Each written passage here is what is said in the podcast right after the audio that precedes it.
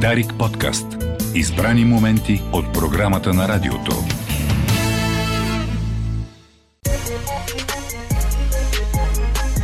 Чакащи артисти.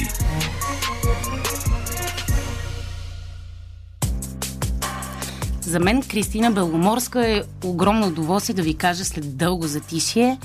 Добър вечер от централното студио на Дарик Радио. Часът е малко след 7, всъщност е точно 19. Датата е 16 януари, а вие сте с чакащи артисти. Предаване за изкуство, култура и човекът плюс. Ще прескоча формалностите около това защо отсъствахме и мълчахме толкова дълго от ефира на Дарик Радио, но причината може да видите на 5 февруари от 19.30 в Ялт Арт Рум.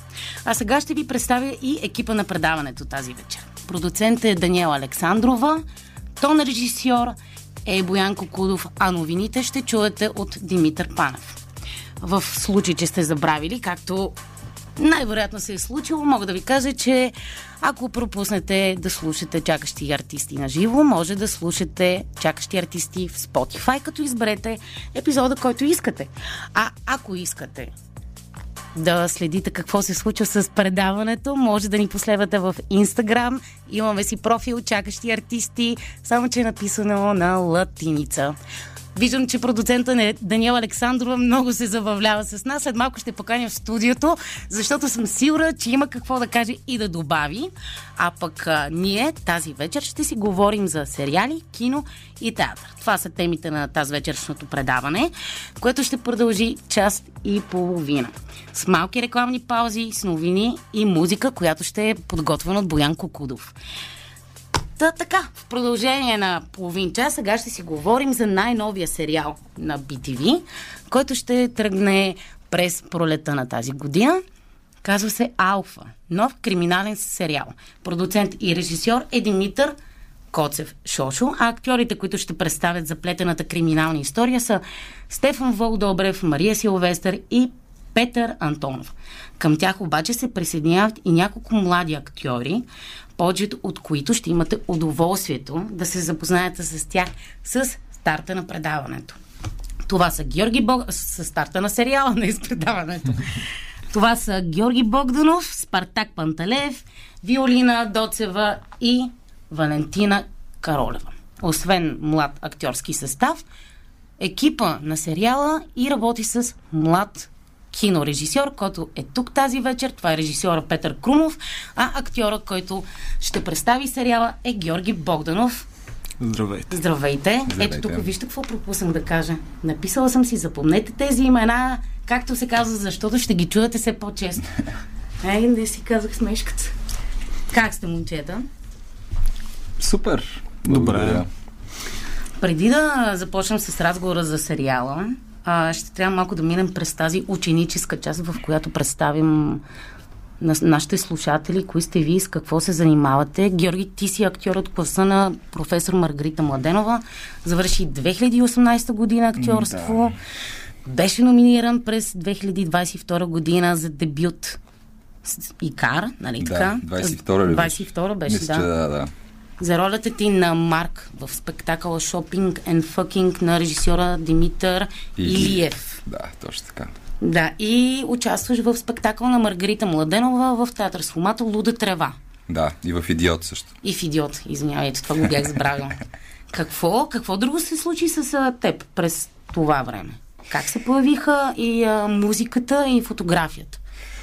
А, всъщност и музиката и фотографията винаги са вървели до мен в живота ми. Просто а, имаше, имах един период, в който постоянно сменях хобита и неща, които ме интересуват и някакви мои приятели се бяха притеснили, че само се захващам с неща, а не ги довършвам.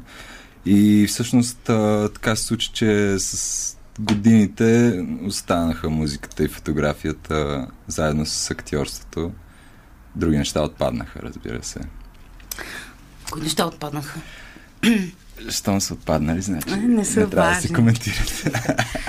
Петър, ти пък а, си учил кино и телевизионна режисура в академията. Преди това си учил културология. Да, Нали две така? години преди да Преди да те приемат в академията. поправителни и да ме приемат в академията.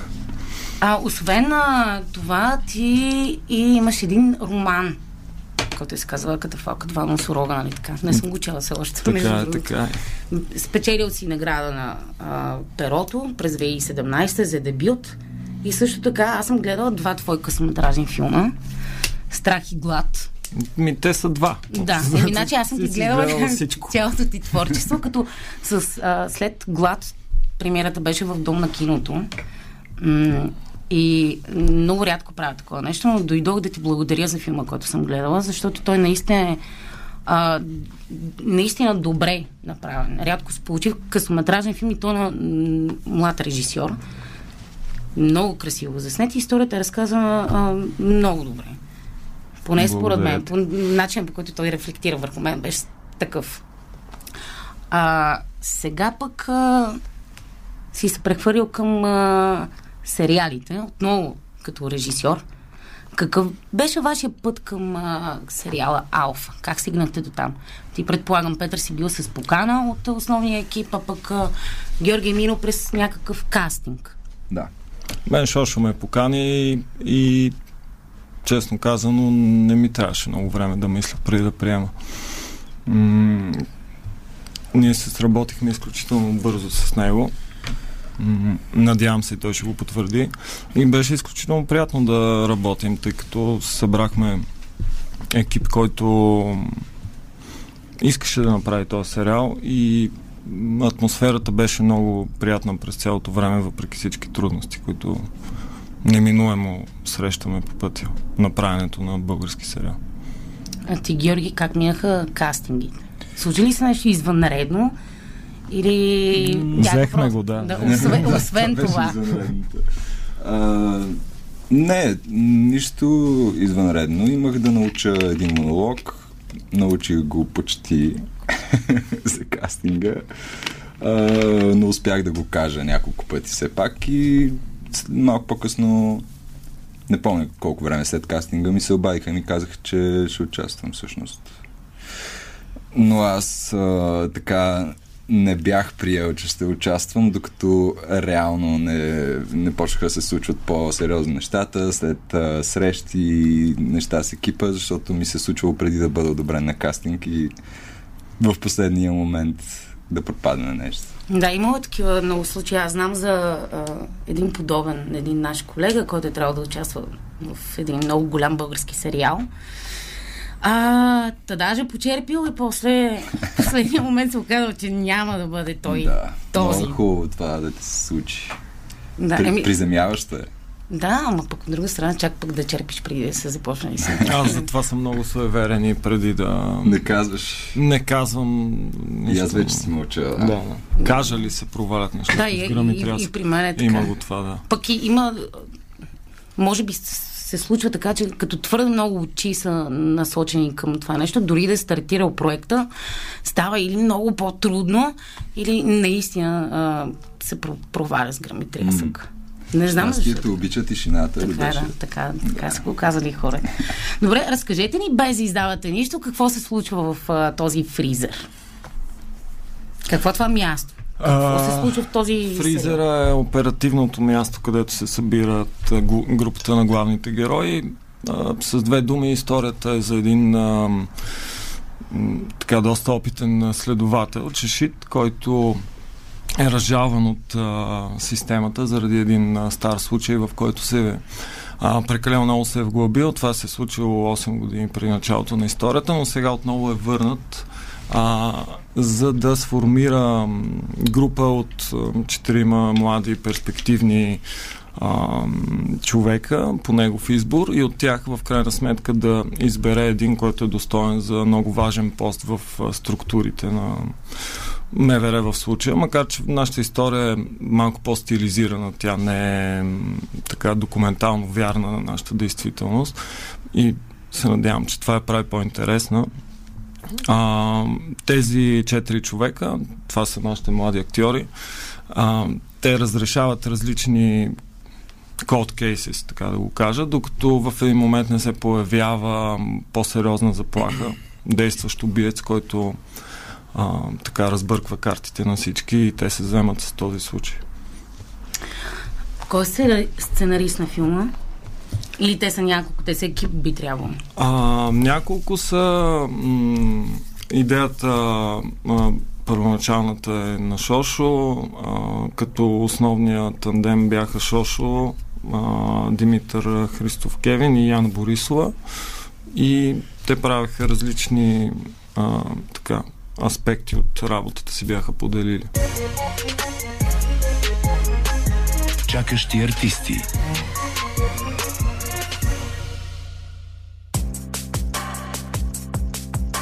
Почни. Чакащи артисти. Аз съм Кристина Беломорска. В студиото са Георги Богданов и Петър Крумов. С тях си говорим за най-новия сериал, който ще стартира съвсем скоро в ефира на BTV. А, как, какво, какво си говорихме преди да започнат рекламите? Защото ние в почивката си казахме още няколко неща. Много интересни, но няма да ги кажем сега. Сега ще ги кажем. Ето, например, кажете сега, как а, протежи целият процес на м, заснемане на репетиции? Имахте ли репетиции на маса? Кой да каже? Ами, кажи ти, ето виж, Петър преди малко говори.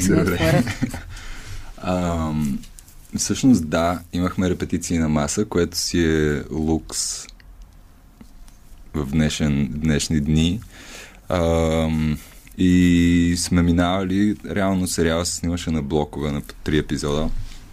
И преди да започнем Е, сега, нека малко да върнем какво означава блок. Ми блок а, за определен брой дни, снимаме определен брой епизоди и след това се прави кратка пауза.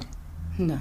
Или преди това, съответно. И преди всеки такъв блок, всъщност сме правили репетиции на маса, в който сме изчитали и сме си изговаряли основните, най-важни, дори по-детално сме работили неща около тези три епизода, които ще се снимат следващите дни. А вие заедно с а, другия режисьор, който е Шошо, заедно с него ли избистрихте цялата концепция за това с кой актьор, как да работите, с кой оператор, как да се работи, кое как да се снима или си действате индивидуално? А, разбира се, че а, стиковахме нещата преди да започнем и след това, а, след началото на снимки сме си говорили също. А, нали, това е процес, който е естествен. Как да се държи камерата, как да работим с актьорите, кой персонаж на къде предистория и така. А, това е едно от, така кажа, предизвикателствата, да, когато има повече от един режисьор.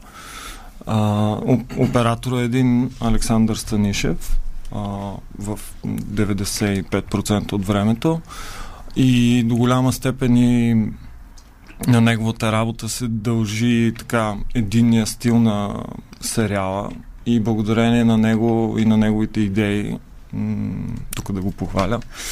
Да, заслужава. Да, защото заслужава. така, той по всеобщо мнение направи чудеса с това, което разполагах. Добре, а обикновено а, преди това, случваше ли се да дописате на терен нещо? А, До мен не е стигнала такава информация. Ама не то да се случва в а, самото действие. Нещо се случи и си каже, а, сценарист казва, ма това сякаш така по-добре може да стане. М, Без да се изместят точка- някакви а, основни линии да стават чудеса. От моя гледна точка, по-скоро сме променяли а, думи или словоред, за да звучи по-разговорно и по... Да, по-окей. Не само козме... Самата реч. козметични промени. От моя гледна точка, да, не знам. Не как е. сме, мисля, че не ни се е случило да пренаписваме на коляно. А, имахме често и лукса да имаме сценарист на терен, а и с него аз поне мога да кажа, че доста дълго работихме преди да завършим сценарий, така че всички тези неща, които бяха въпросителни, примерно от моя страна, сме ги изглаждали преди, преди да започнем снимки, което е добре. Надявам се. А с звука, как сте? В смисъл? Бяхме с микрофони. Записвахме звук, да. Обикновено това е доста голям проблем в а, повечето български филми, не само сериали. М, че не се разбира какво говорят актьорите. Не, че не се разбира какво говорят актьорите, просто има проблеми при озвучаването. Вие сега забелязахте ли, случваха ли се такива неща или не? Не. Аз, Нямат. аз много малко Процесът съм беше много поглеждал от а, сериала и според мен звучи добре. Но иначе на терен, ня, то като снимаш, ти не, не знаеш какво се, какво се записва. Да, разбира се, да. Няма как да знам. По-скоро това, което съм гледал, ми звучи окей, да. А на теб какво ти се наложи да научиш или някак да проучиш, за да можеш да се добереш до твоя човек, който към този момент, когато си започнал да работиш, е бил само написан? Еми, то, то пак е а, такава екипна работа. Това е. Ти, а, аз раб- работих много и с а, Шошо и с Пепи. Аз по принцип съм любопитен човек и постоянно задавам въпроси и постоянно се усъмнявам в някакви неща. А, така, търся, търся да стигна до до истината и по този начин през разговори, а, оспорвания, диалози, такива, такива неща, всъщност стигнахме до някакво някаква по-цяла картинка за този персонаж, според мен. Също и с сценаристите сме си говорили доста. Защото, както каза Пепи, той а, често Кевин идваше и на терен. Това беше също доста полезно, защото даваше насоки, какво той си е мислил докато го пише, това е така нататък. Но да, ам, също много се бяхме заиграли с костюмите. Реално моя персонаж така някакси според мен му влиза в, в характеристиката това да, да е постоянно с различни костюми. И реално мисля, че имам най-много костюми в целия сериал аз, в крайна сметка. Не съм, не съм сигурен. е Голямо преобличане падна. Голямо преувеличение. Ами ще го видим, значи този Филип. Той много ли е далечен от а, теб или можеш да се припознаеш? Защото Далеч- не е като да нямаш и ти много костюми. Ам, далечен е, да. А, в смисъл на това, че а, на него винаги му е всичко, всичко му е дадено някакси. А, неговия баща е много навътре в, а, в тези схеми, в които той влиза и това прави пътя му супер лесен, да изглежда супер лесен. Това, това е доста различно от мен. Но аз естествено съм ползвал и ползвал съм неща от себе си и от моя живот, за да го изградя като някакъв жив персонаж, така че би трябвало да има и прилики. Въпросът дали един епизод от сериал се снима много по-различно от късометражен филм е ясен, да, снима се различно, но какви са разликите в предизвикателствата, които имаш, когато трябва да заснемеш един късометражен филм и когато трябва да снимаш епизод от сериал? Ами, а, няма време при сериалите. нали, това е основното, което е като някаква такава школо за това какво, особено за режисьорската работа, е а, наистина тест. И много неща се научават в процеса, как а, нали, давам пример, че в обикновено във филмите се снимат по, да кажем, три страници от сценария, пряко сили. А, относително, но в сериалите могат да са 10, 12, 13. В този смисъл, Има случаи по-нагоре. Нали? колко горе-долу... Ти каза, нали така, три, за един ден може да снимате цели три епизода. Не, не, не, не, не. Да, защото мен...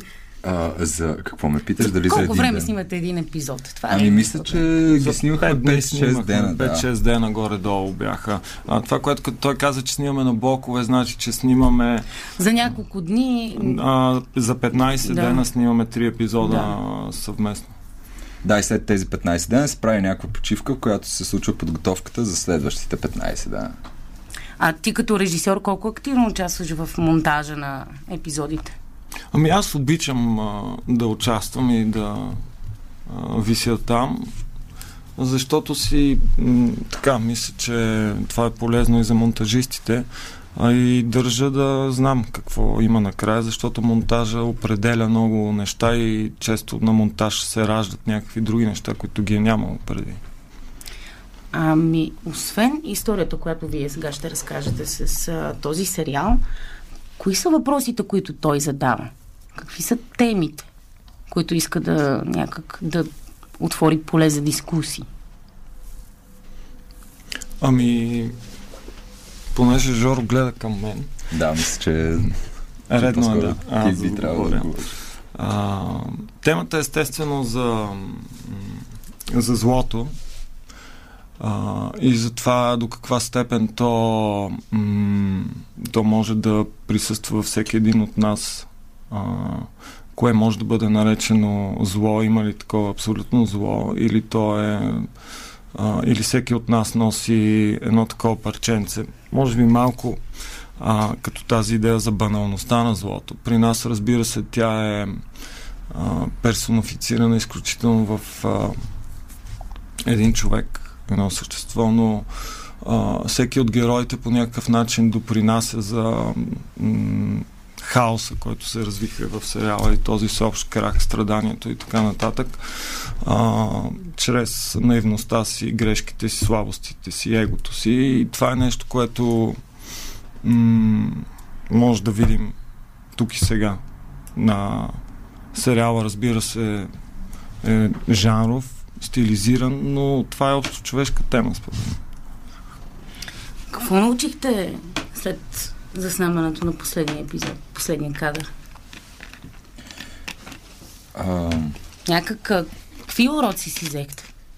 ами на мен това реално ми е а, за първи път снимам нещо толкова голямо. Снимал съм до сега няколко късометражни филма и реклами, но да участваш в, в сериала е доста по-различно като отговорност, подход.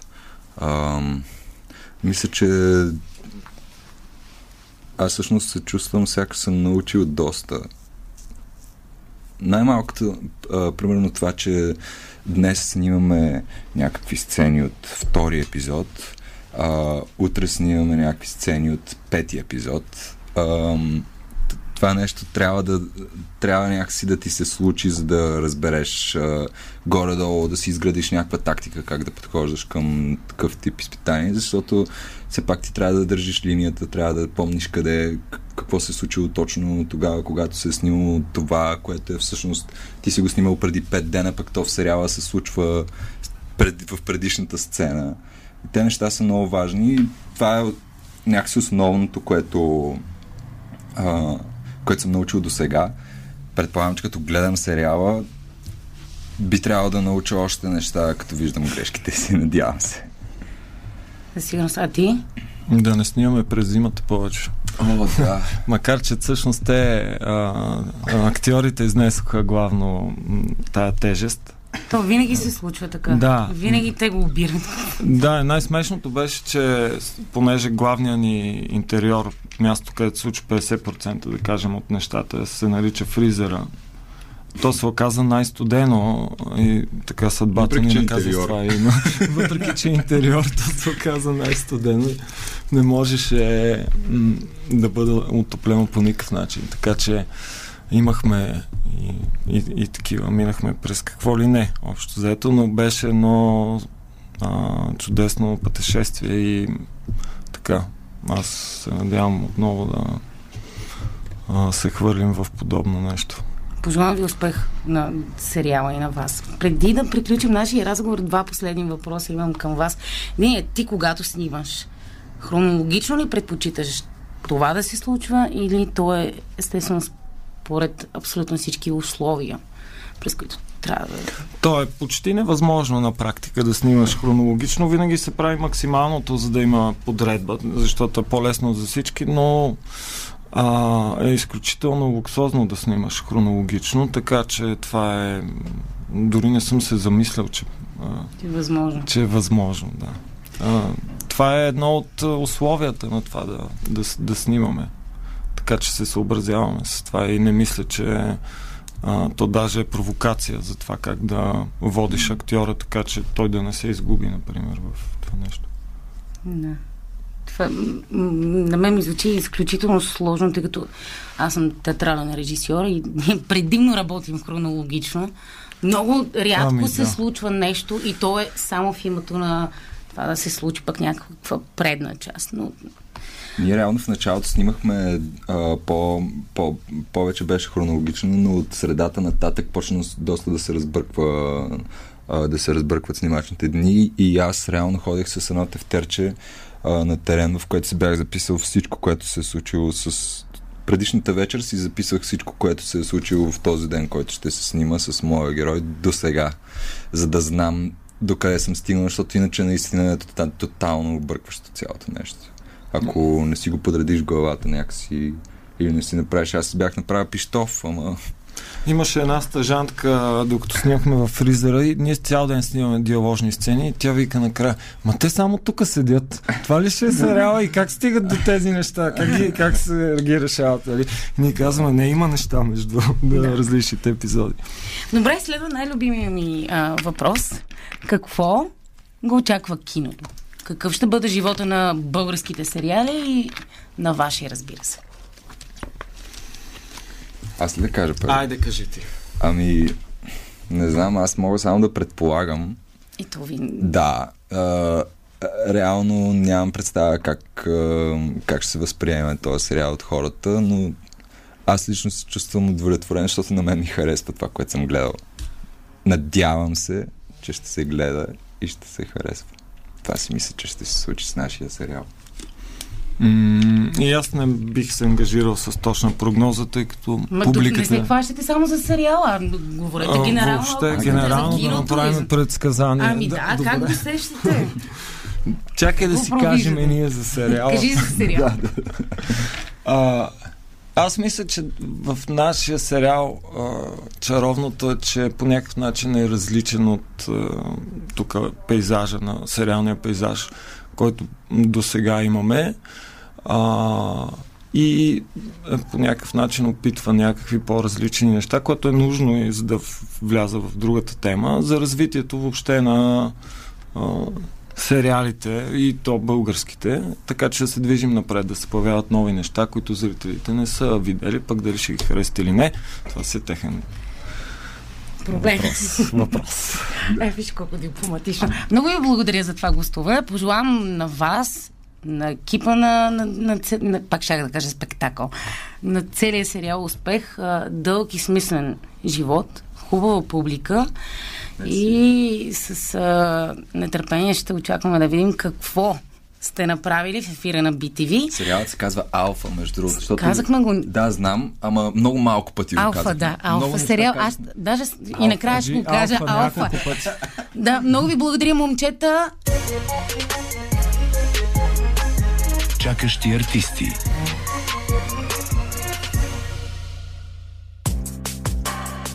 Отново аз съм Кристина Беломорска. Отново това е предаването Чакащи артисти.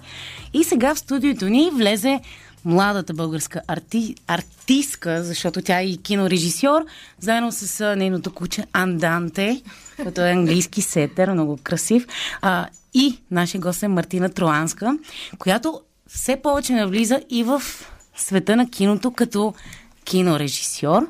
Към края на 2023 година тя заедно с театралния режисьор Стоян Радев създаде моноспектакъл Издишване по романа на американския автор Тед Чанг на сцената на Театър 199 Валентин Стойчев. Здравей, Мартина! Много ми е приятно, че съм тук и много благодаря за поканата и че приехте в студиото и Анданте, който в момента ще му махна може би медальончето да... Махни махни, не си щъка. Не се чува как а, щъка и стаята. Но да, приятно ми е, че съм тук. А, следя с интерес а, подкаста, така че... Предаване, не подкаст. Предаването да. и подкаста, може да, би, който и подкаста, е от предаването. Да. да. Така че се радвам, че съм част от тази поредица. Ами аз много се радвам, че най-накрая те поканих и ти дойде тук в студиото веднага. Как а, Мартина Георгиева стана Мартина Труанска? Защото аз те помня от времето, когато беше Мартина Георгиева. Ами, Мартина Георгиева стана Мартина Труанска, може би заради двете Мартини във вашия клас, които бяхте горния випуск. Имаше Мартина Пенева и Мартина Георгиева. И така с моя професор имахме разговора, когато Стоян Радев ме взе в представлението Палачи в Театър София А, Пенко Господинов ме попита така ли ще бъдеш написана в, а, в театъра. Помисли, защото сега е момента, ако смяташ да пишеш друга фамилия, тъй като много а, актьори имат артистични псевдоними и прочие.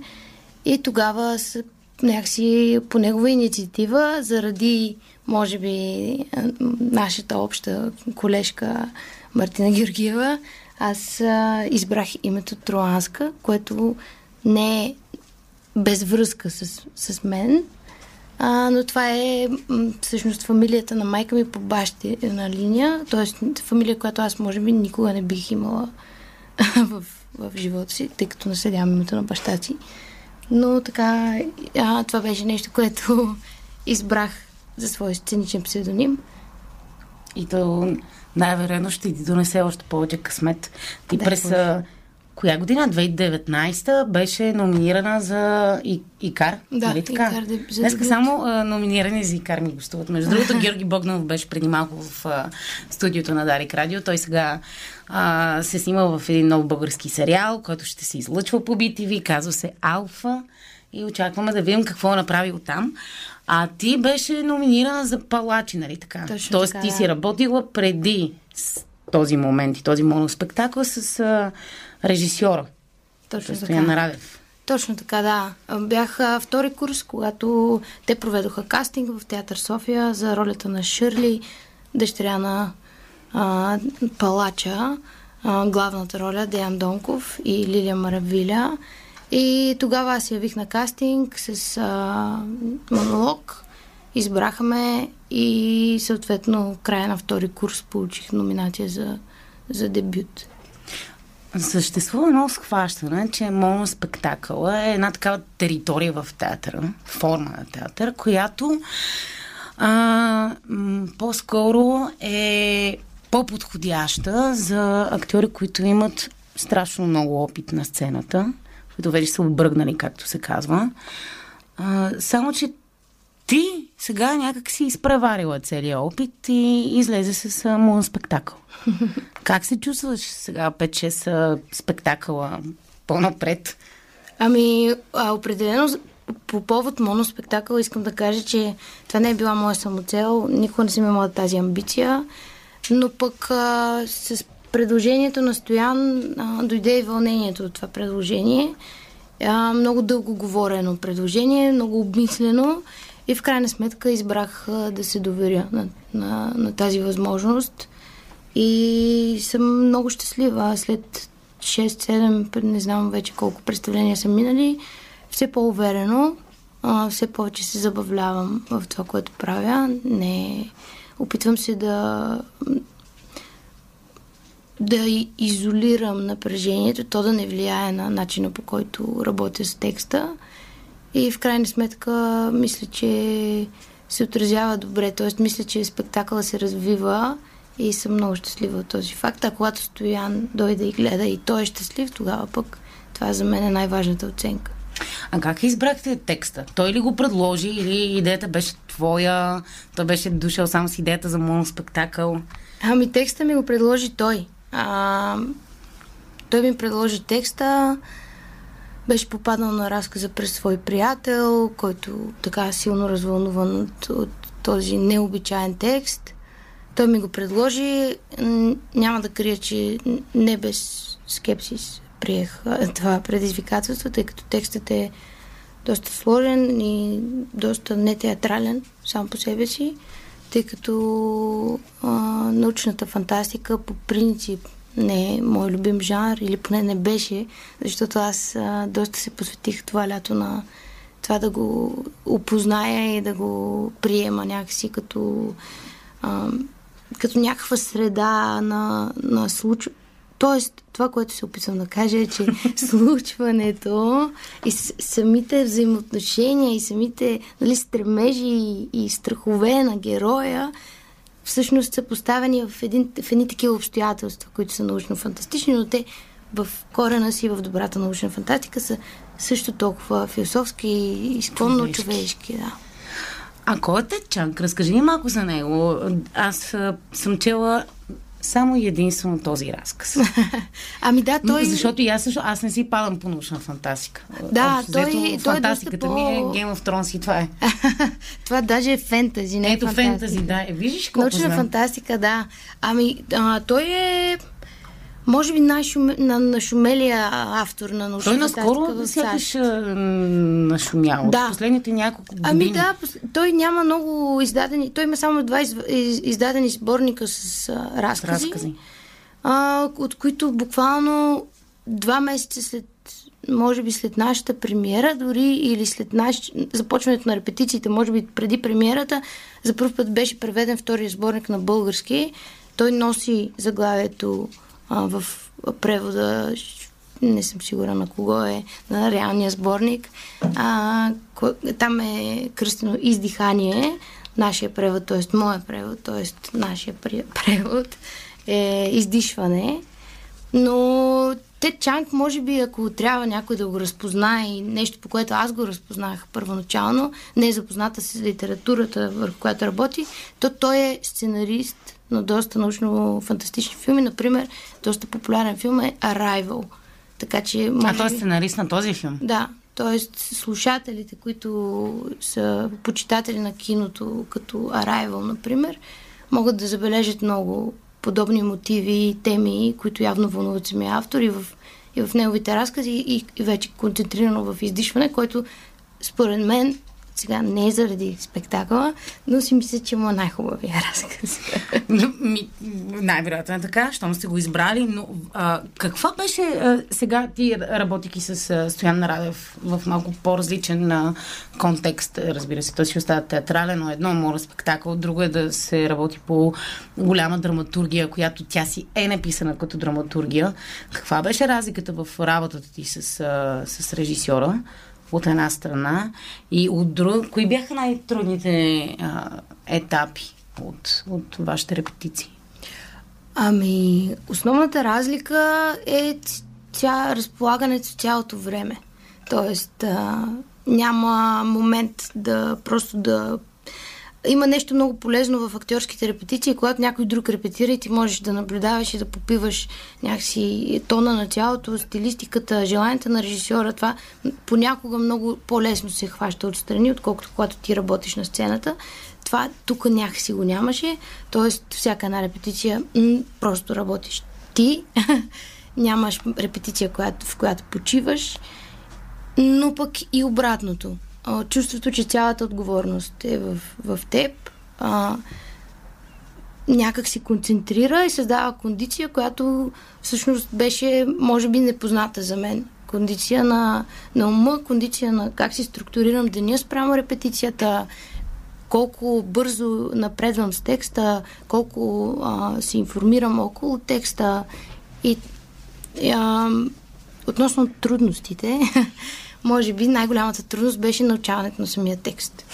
Тоест, този текст е силно технически. Първо, първата а, трудност беше аз да успея да преведа текста, което беше предизвикателство. Трябваше първо да разбера какви са тези неща, за да мога да ги преведа на български. Първо ги търсих на английски, какво означава. Да става въпрос за научните термини, които са... Да, например, ротори, манипулатори, дозатори, регулатори.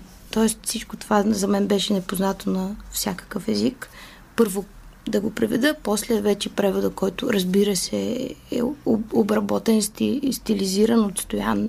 Нали, това не е чистия превод, който аз съм направила. Той има в това, въпреки че скромно казва превода е нейн. Но в крайна сметка най-голямата трудност беше научаването на този обем в този контекст с тази лексика и намирането на някаква емоционална пътека през нещо, което привидно няма емоционал, емоционален заряд. Тоест това не е, не е пар театрален спектакъл, в който има страст на парцали и някаква експресия, която е чисто театрална в штампования смисъл на театър. А, това е доста по-скоро на обратното. А, доста ако беше кино, ще е един близък план, в който едни така изваредно отцъклени според мен очи, или поне аз така си го представям, а, се опитват да изпратят послание. до някакво хипотетично далечно бъдеще и едни хипотетични далечни хора. Добре, нека да си поговорим малко за а, спектакъл като, като цяло. Какъв е този а, твой робот, който го замъчат едни много човешки, човешки въпроси и проблеми, като този за паметта, за смъртта, за това какво оставя след себе си и оставя ли нещо след себе си. Как, как, какво се случва с, с него? Ами това, което се случва е, че в общи линии той се бърка където не му е работата и някакси от тази изходна позиция той тръгва по пътя на любопитството а, и започва да изследва собственото си тяло. Тоест, това е един робот, който в далечното бъдеще всъщност е човек. Той говори за тях, роботите, като за нас, хората. Да. Хората не са вече биологичен факт, а са някакви технологични създания от някакви андроидни роботи, а, които приличат на човек, но са, но са създавани от а, хром, алуминий, титан и така нататък. И всъщност тези, този робот е един от многото роботи, който просто задава повече въпроси, отколкото трябва и в един момент открива, че тези роботи, които живеят със съзнанието, че не знаят как са направени, кога е направен първият робот, откъде произлизат и какво ги чака за напред, той изведнъж открива, че всъщност те ще умрат. И оттам нататък се, а, се случва самата а, ситуация, нали, от която изхождаме, за да направим спектакъл. А, и ситуацията е този робот се опитва да изпрати послание, с което на някакви хипотетични хора, роботи или обитатели, той така ги нарича, които ще открият неговия свят в някакъв момент. Той иска да им каже, че е открил това, но това не отнема стоеността на живота, а напротив. И по някакъв тънък философски начин всъщност се занимава с се интересува от изкуство, от литература и е, за мен е много симпатичен и много чаровен. Добре, в, в разказа има, както вече уточнихме в театралното представление, се говори за този робот, който притежава абсолютно човешки качества, мисъл, някакво рацио но пък а, в нито един момент не се споменава той дали има или няма душа. И сега, като казваш, че философски някак стои целият този разказ, и сега, според теб, както ти си го решила, а, тъкмо това е любопитство и, и този опит да достигне до, до отговора на големите въпроси дали му придава някаква душевност или по-скоро той е лишен от някакво нещи там. Но... Ами вярвам, че по-скоро а... Не, не го, не го яш. Той има, според мен той... Според мен той има, има душа поради простия факт, че има въображение и има, има любопитство, което е отвъд някакси зададените правила на неговия свят. Тоест той обитава една територия, в която има а, ясни правила, ясни закони, ясен начин по който се движат нещата. Може да отидеш в станциите, може да не отидеш в станциите, можеш да изразходваш белите дробове, да ги замениш с пълни и прочие. Но той всъщност излиза извън тази матрица и може би това го прави интересен и това го прави протагониста на, на тази история.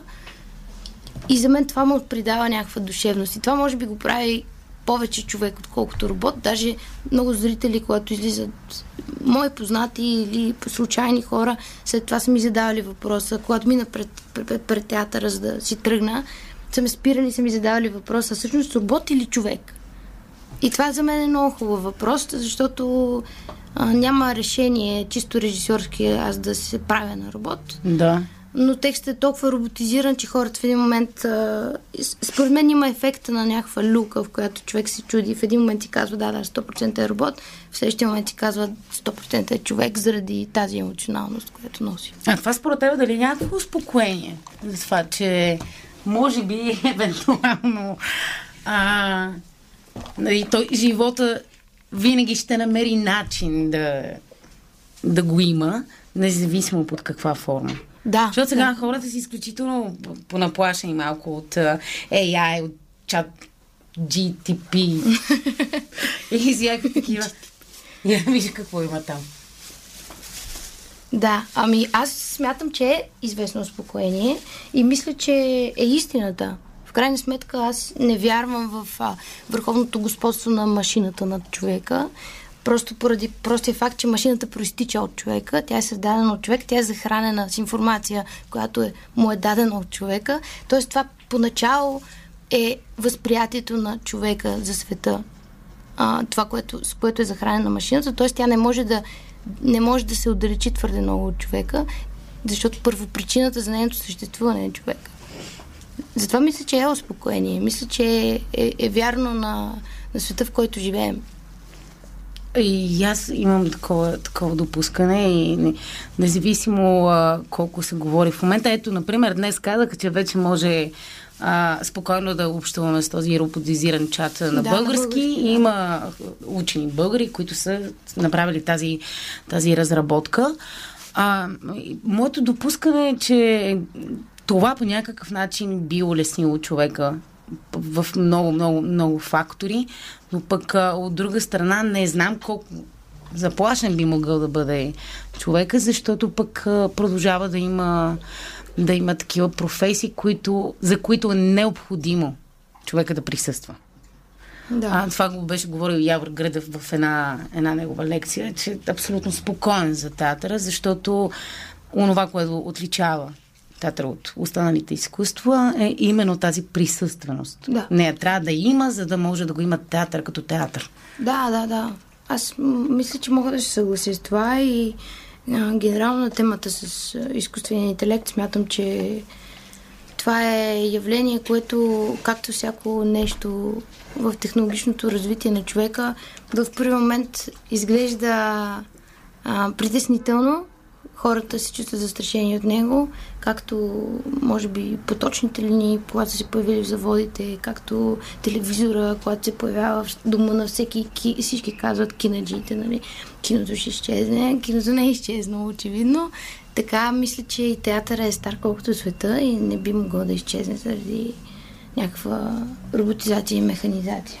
А как а, си нафантазирахте вие този, този свят, който е някакъв хипотетичен след много, много, много години? Какво е сценичното решение? на спектакъл. Сценичното решение имаш предвид на... сценография. Имам предвид сценографията, да, на какви закони е подчинена тя. Може би към Венелин Шарелов е този въпрос. Сценографията е доста упростена. А, що се отнася до мен, мисля, че всичко, което аз знам за решението е, че сме се стремили да моят човек, моят робот да попадне в, в, една, в една самота, той е в своя дом. Но този дом не прилича на дом, а прилича на голата черна стена на 199 която е сама по себе си апокалиптична. Виждат се тръби, виждат се груба мазилка, всичко е черно, захлупено и неуютно. И в този смисъл, а, според мен, на, на преден план идва, идва, идва човека в, в, нали, в, в пълната му самота наистина, защото има един стол, има един екран, един човек говори на този екран и това на нас ни се случва, когато комуникираме онлайн, това на нас ни се случва, когато се обаждаме на близките ни в чужбина, нали, седим също един компютър и а, водим комуникация. И това мисля, че е основното, на което, на което е основана стенографията. Минимализъм абсолютен. А, почти е лишено от всъщност а, прожекции, ефекти на на съвременните технологии. По-скоро механично, чрез светлината се получава едно отражение, което ние сме си нафантазирали, че запечатва изображението, образа на самия робот, който изпраща това послание. Ти каза, че добре, този твой човек, този твой робот, робо, роботен, роботен човек, всъщност е спомен от, на самия себе си. Ми, да, той е, той, той, той е запечатания. Да. Това, което ние правим всъщност е, че самия спектакъл е момента на направяне на самия запис. Да. Тоест, ние можем да допуснем, че това, което се случва в екрана или това, което вижда зрителя, е едно послание, което ще остане като един образ, който той е пратил някъде напред, на светлини години напред. Но всъщност самия спектакъл е правенето на този запис, как той, как той стига до записа, в какъв момент той придобива вътрешната потребност, в какъв момент назрява конфликта в неговия свят, в който той стига до решението да заседне и да да каже всичко пътя, по който е стигнал до своето откритие и съответно да отправи едно послание, което надхвърля откритието и отива в по-скоро зоната на философското. А какви въпроси ти си постави с началото на репетициите? Какви са не въпроси, които, които ти много искаш да, да зададеш на, на публиката с този спектакъл? Ами... Но сега не ги казвай всичките. Просто дай един-два, все пак, за да Кажем накрая пък, кои са и датите на спектакъл. Кога през февруари играете? На 15 февруари. 15 февруари, следващото представление, т.е. това е последващото.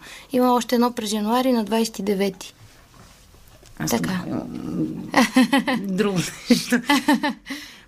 това, което си мисля, е, че въпросите, които задаваме, може би по-скоро са теми, които мен ме развълнуваха така, не толкова въпроси, но те са въпроси в крайна сметка за... Най-важният въпрос е за нашата нагласа към края.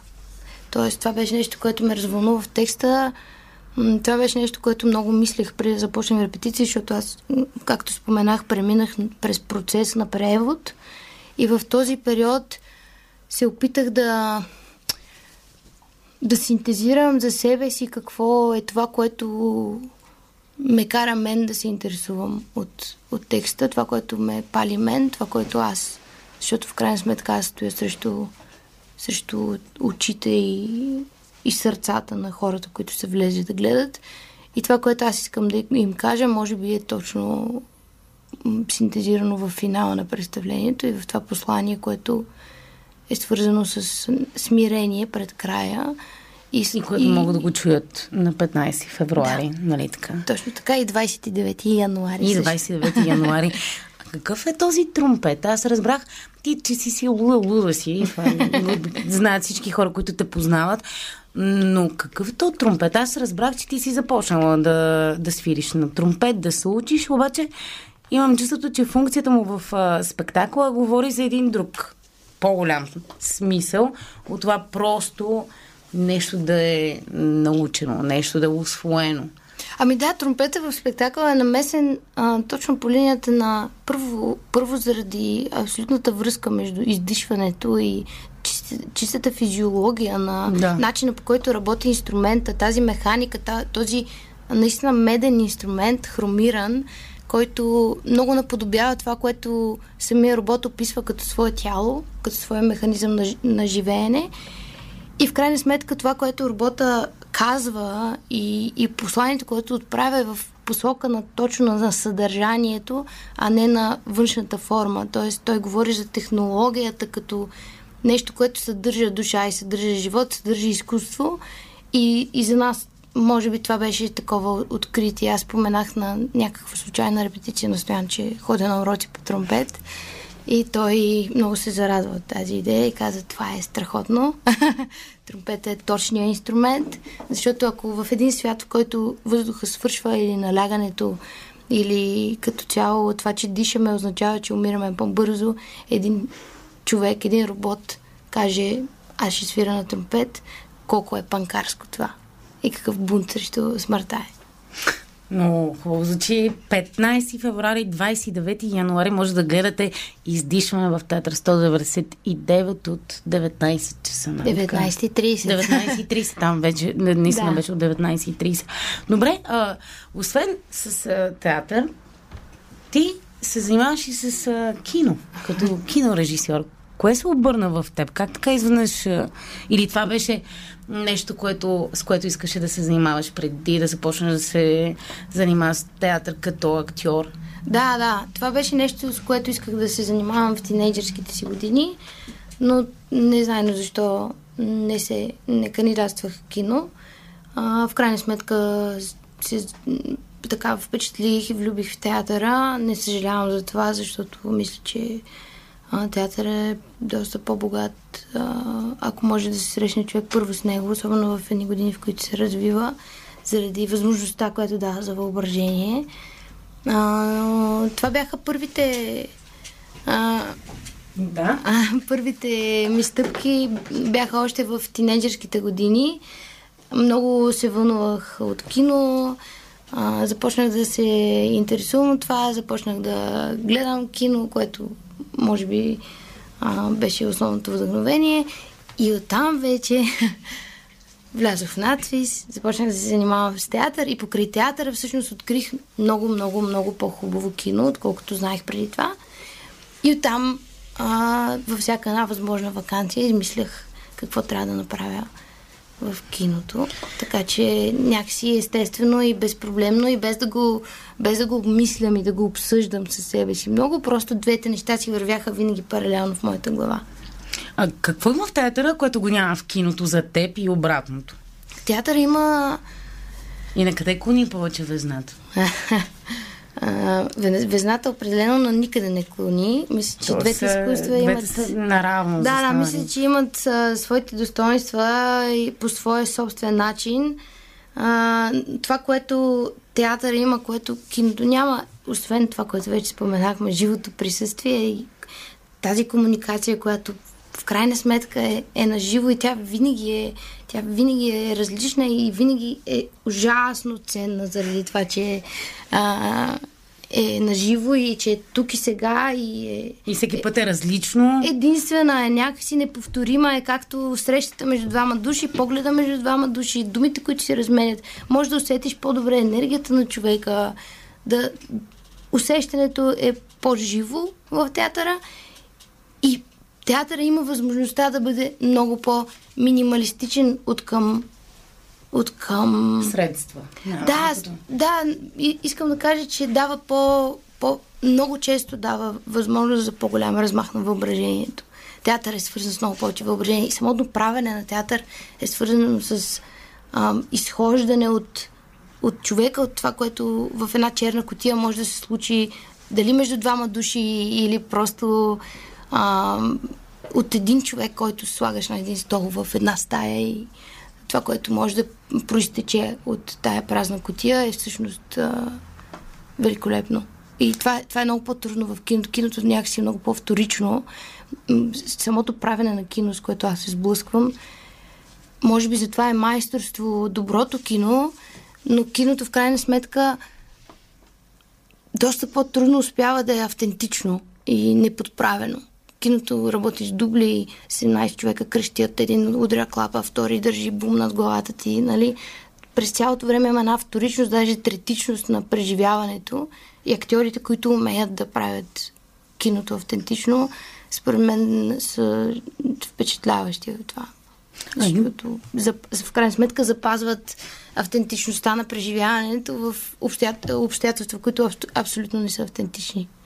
Да, има и нещо, което като говорим за та- тази автентичност и тя от, от гледна точка пък това, което вижда най-накрая зрителя, когато, когато филма е готов, то някак трябва, за да бъде достоверен, той трябва да бъде верен на в повечето случаи на това, което познава зрителя. Тоест, ако нали, някъде случва се нещо и ти каже, това няма как да стане в живота. Да. Киното сякаш е много повече като в живота, отколкото самия театър. Защото пък там в театъра има, има, има нещо, което позволява не, нещо, което позволява. Просто смеем се, защото кученцето а, си избира разни неща, с които да се занимава. И му отместваме всички възможни предмети. Така е, той е на 5 месеца и не Да, трябва да го съдим за това, че е неспокоен. Разбира се. Ма Той е до, доста спокоен, само просто иска да, да дъвче нещо. Да, просто е любопитен и няма зъби също така. Изпадаха му всичките и в момента има само венци и затова хапе всичко наред. Еми, защото го сърби. Той е Ми, като бебетата. да. Да. да, защото му растат зъбките. Та така да е, театъра има, има възможността да а, създава едни светове, които са подчинени на, на голямото въображение, което има човека, който го създава.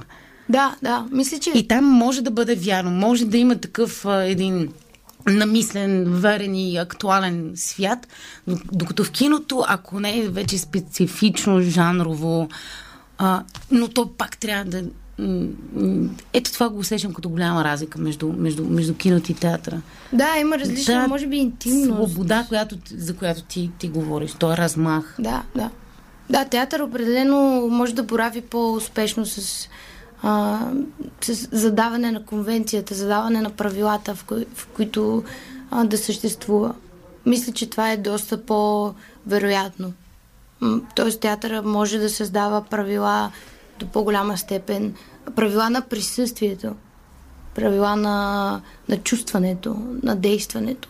Докато киното създава правила, може би, пак на света и на правилата на самия свят, но, но, там, но там големи скокове в, в концепцията на присъствие, може би, няма чак до такава степен. Не знам. И аз не знам, ама ти можеш... Въпрос да... на изследване. Ами ето, ти си го изследвал. Имаш два късометражни филма. Единия се казва Голям, който беше заснет а, в рамките на конкурса Стоян Камбарев 355, с който ти спечели голямата награда и сега ти предстои да заснемеш а, още един късометражен или пълнометражен. Това не става ясно. Късометражен. Да. А, и имаш един а, друг късометражен филм, който е по разказ на Чехов Анюта. Точно така, да. Та ето тук как, какво натрупа ти от тия два процеса? Ами натрупах малко увереност а, за просто да, да снимам и да работя, т.е. да не подхождам толкова плахо към самата идея, че мога да, да застана в тази позиция. И оттам нататък а, натрупах а, горе-долу а, представа за несправянето си с работа с актьор. Защото това е. Не е лесно. да, определено. Ти се учат години, да. Определено това е нещо, което така ми обягва и откривам може би все повече се задълбочавам в процеса на снимане и затова откривам все повече свои пропуски, но това ми само ме мотивира и по-скоро ми е интересно да го изследвам. Нямам някаква амбиция, не, нямам м- реално образование за това, въпреки че в момента завършвам магистратура. При Георги Диогеров. Точно така, да. Да, ама това, за което ти говориш, се нарича процес. И, и то тъкмо в този процес ти а, успяваш да се научиш, да освоиш някакви неща, пък в провала научаваш най-ценните си уроци. Как стоиш срещу а, възможността от провал? А, аз мисля, че се провалям редовно, така че не е възможност от провал.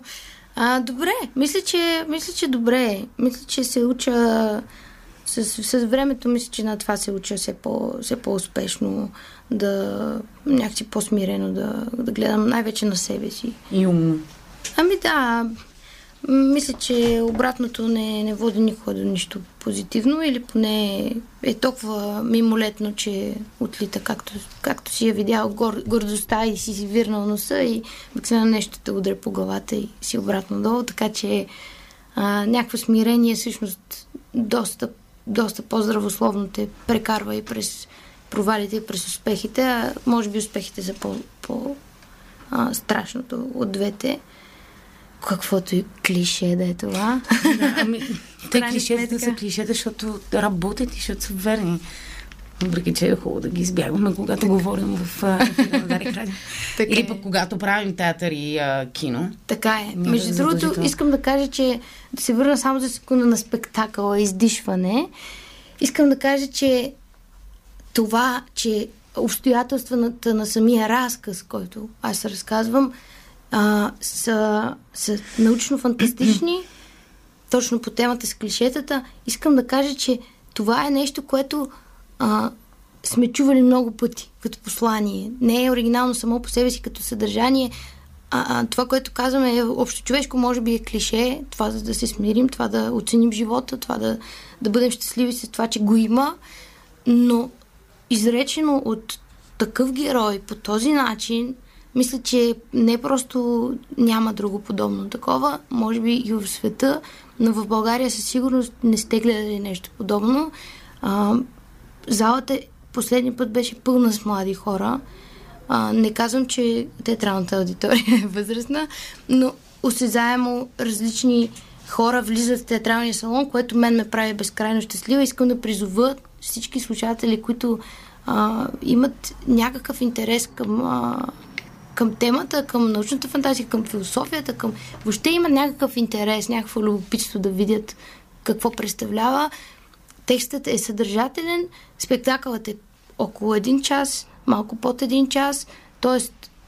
не е много времеемко, а пък е много обогатяващо и, и мисля, че наистина большинството от хората излизат от салона развълнувани и остава нещо в главите им, което те разсъждават после с дни. Случва ми се зрител да ми пише три дена след спектакъл, да ви каже колко е развълнуван, което за мен... е много голям комплимент. Да, да, защото а, и то си не, с нескрит патос, а патос да те държи три дена, за мен беше голяма награда. Така че искам да призова по-скоро моите връзници, хората по-малки и по-големи от мен, независимо дали сте обичайна театрална публика, заповядайте, защото мисля, че може да откриете нещо за себе си.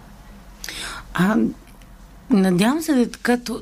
Имам чувството, че все повече а, хора започват а, да, да ходят на, на театър и то не просто защото е модерно, не просто защото а, след това много готино може да отидеш на кръчма с приятелите, с които си гледал нещо, а, защото има един такъв глад към, към изкуството, към това някой да, да те утеши по някакъв начин или пък а, да те затормози до такава степен, че ти сам да си откриеш утешението и да си намериш отговори на, на въпросите, които те, които те тревожат. Особено пък и в а, независимия сектор. Там се наблюдава все по-голям интерес. Надявам се това нещо да продължава като, като тенденция, но секторите започват да, да, да се изравняват което мисля, че, че голямо постижение за, за независимия сектор от една страна от друга страна за частния държавен сектор, които пък от своя страна вече приемат другия театър като, като равен на техния. Да, да. А пък аз си мисля, че що се отнася до човека, който, който ти е писал, а, нали, ние това винаги са ни а, говорили и са ни учили, че, че изкуството трябва да, да да задава въпроси, да някак да формира критична мисъл, идея за, за нещо, което ще следва от този момент на, на там. И едва ли ние сега на, на тази възраст, да, разбира се, ти си изключително тънтлива актриса и това няма как да, да го пропусна, да го спомена, но а, едва ли, едва ли а, той е писал, защото актьорското постижение е изключително, а защото той е такова. И освен това, най-голямото ДДС е, че е разказана, е представена една история, която има в същината си важен проблем и въпрос. И щом този човек е реагирал така, това означава, че пък вие цялостно сте си свършили работата от една страна и от друга някъде там Тед Чанг в Америка пък също си е свършил добре работата и хубаво му работи въображението. Да. Що може да, да, да създава такава реакция, пък нали, вече преведена на друг език, който е, който е театралния. Да. Да. И мисля, че това е някак нашата цел и, и, и посоката, към която вървим, когато се занимаваме с изкуство. Да, определено. А, дай Боже да достига до повече хора по начина, по който достига до някой. А, определено това е, това е най-голямата награда и мисля, че е най-големият успех, който този спектакъл може да има. Мисля, че хората е редно да имат нагласата, че той е труден за гледане, но за мен това е най-голямото му достоинство. Изисква концентрация, изисква усилие, но това интелектуално усилие и рационално, което изисква, се отблагодарява, защото неусетно те завихря в, в, в, в един брилянтен финал, който е дълбоко сантиментален. Аз пак казвам, че няма нищо лошо в сантименталното. А, аз също. Ами, аз, аз обичам сантименталните финали. Моите финали всичките са сантиментални. Ми сантименталното е като клишето. Не е случайно е сантиментално, защото работи. Не съм съгласна. Но, да, работи, но не е като клишето. Защо? Е, ами не знам, защото просто, го. Просто. Е, ти преди малко и клишето каза, че харесваш. Така, така ли казах? Казах, да. че работят, ама... Еми, че понякога си необходими, защото са си истина. Еми, да, и Еми, сентименталното. сентименталното. също. Не, въпросът е дали е спекулативно или не. Да. То, може би това му отнема качеството. Когато е умишлено и спекулативно и а, така, нали сложи драматично пиано и черно-бяло и има някаква тъжна новина, изведнъж то губи своята стойност, а сантиментът сам по себе си е нещо, най-скъпите ни неща, ние сме сантиментални към. Да, е някаква форма на емпатия, поне според мен. Да, да. А, добре, само за, ние трябва да вървим към а, финала на нашия разговор. Имаме около 3 минути, но аз имам а, два въпроса, така че трябва да си много концентрирана. А, какво се случва с а, филма, който трябва да снимаш а, и който всъщност ще го направя заедно с фундацията? Имаш ли екип, имаш ли идея? В едно интервю те чук, че нямаш към този момент а, посока, но сега имаш история, която искаш да разкажеш. Имам първи драфт на сценарий, а, така че вървя към а, това да, им, да го предам на, сами, на самия екип от фундацията, иначе а, снимачният екип а, пак ще се съставя от хората, с които работя, които са мои връзници, приятели, колеги. А, вървя към, към завършване на някаква история, която не съм сигурна, че мога в 3 минути да разкажа, защото нямам не съм успяла Ама е- да го упростя и да го оставя в сърцевината. Ама ти трябва да направиш анотация. Анотацията но е още- 36 знака. Да, но още съм на широкия формат тритмент. Страница и половина. Е, да, ама пък нас в началото, като учихме драматургия, ние уж записахме драматургия, защото си мислихме, че а, ще ни учат как да пишем пиеси и се оказахме в а, часовете, в лекциите на тогава, той сега Семерджиев е Да, ректор на ректор. надфис. Още И- един месец. И ще видим какво ще се случи. А, след това сигурно Пламен Марков ще бъде, не знам. Нямам никаква представа какво се случва в момента в академията, ще разберем. Но попаднахме в а, този курс, в който трябваше с, да, да пишем наравно с хората, които учат кино, Анотации. анотации, тритмени, синопсиси и всичко възможно. И ние бяхме тотално не знам какво става, но пък се оказа, че се справяме Оттам доста добре с сякаш. тази задача. Ами да. И те първо в началото ни даваха да пишем анотации, така Да. че Мартина... Аз изоставам, плюс това не пиша добре, нямам претенции за това. Ама нали говориш? Ти просто кажи горе-долу. Не искаш да издаваш. Не, историята е за, историята е за едно момче, което а, така е в такава компания, в която ходят и бият други хора на тяхната възраст. По-скоро бияч, по-скоро привърженици на тези с обръщите глави. Да. Но а, момче е на а, 18 години, което е при, принудено да влачи постоянно със себе си малкия си брат, който е на 12. И всеки път му казва, не се бъркай в това, не се бъркай в това, но той бие. И в един момент брат му, за да се докаже пред брат си, отива и убива човек. И всъщност цялата ситуация се върта около самата сцена, в която той е насреща с едно момиче и докато е насреща с това момиче, разбира, че брат му някъде извършва престъпление и той не може да го предотврати. Добре, до тук с това нещо. Три представления или филма, които са ти направили впечатление през а, 2023 година. Бързо, бързо, О, нямаме време. Това е много жестоко. Няма как да кажа. Ами, айде да кажи нещо, освен тво- тво- твоето, твоя моноспектакъл. Моя Какво друго да гледат хората? Какво друго да гледат хората? Да гледат фиеста в Народния театър, а, да гледат... А... О, леле, Боже Господи. не знам какво друго да гледат. Честно казано, Е, само фиеста ли да гледат? ами това... То не е лошо. Да, Много гледах. хубаво, аз много го Гледах харесвам. наскоро, да, да, да. Просто беше интересна така форма. Могат да гледат... А, гледах няколко детски представления. Гледах представления да отидат в кукления театър. Защото наистина изкрата на, на въображението публиката, която е от някакви малки тапички, които се вълнуват жестоко от това, което се случва. Това може би е най-зареждащото, което Аз там да- гледах бомбето на, на Катя Петрова и Да. так му децата на още повече заредиха цялото, цялото представление. Добре, да ходят в кукления театър и да гледат Мисля, че е разнообразие и мисля, че могат да, да, да получат заряд. Добре, а, е, с едно изречение какво го очаква артиста, актьора? Какво бъдеще. В далечното бъдеще. Еми- Еми, същото, което и сега. Вдъхновение и работа. И малко повече дисциплина. А, ето, това, Това е го хубаво. очаква. Много ти благодаря за този разказ. А, разказ за това предаване. 29 януари и 15 февруари гледайте издишане. Следващият вторник ще бъде посветен на един от най-магичните и човешки писатели на България, Йордан Радичков, който отлетя и премина в отсамното точно преди 20 години. Аз съм Кристина Беломорска, радвам се, че отново бяхме заедно. Пожелавам ви безсмъртие поне до следващия вторник и помнете, че вярата върви преди чудото. Чакащи артисти.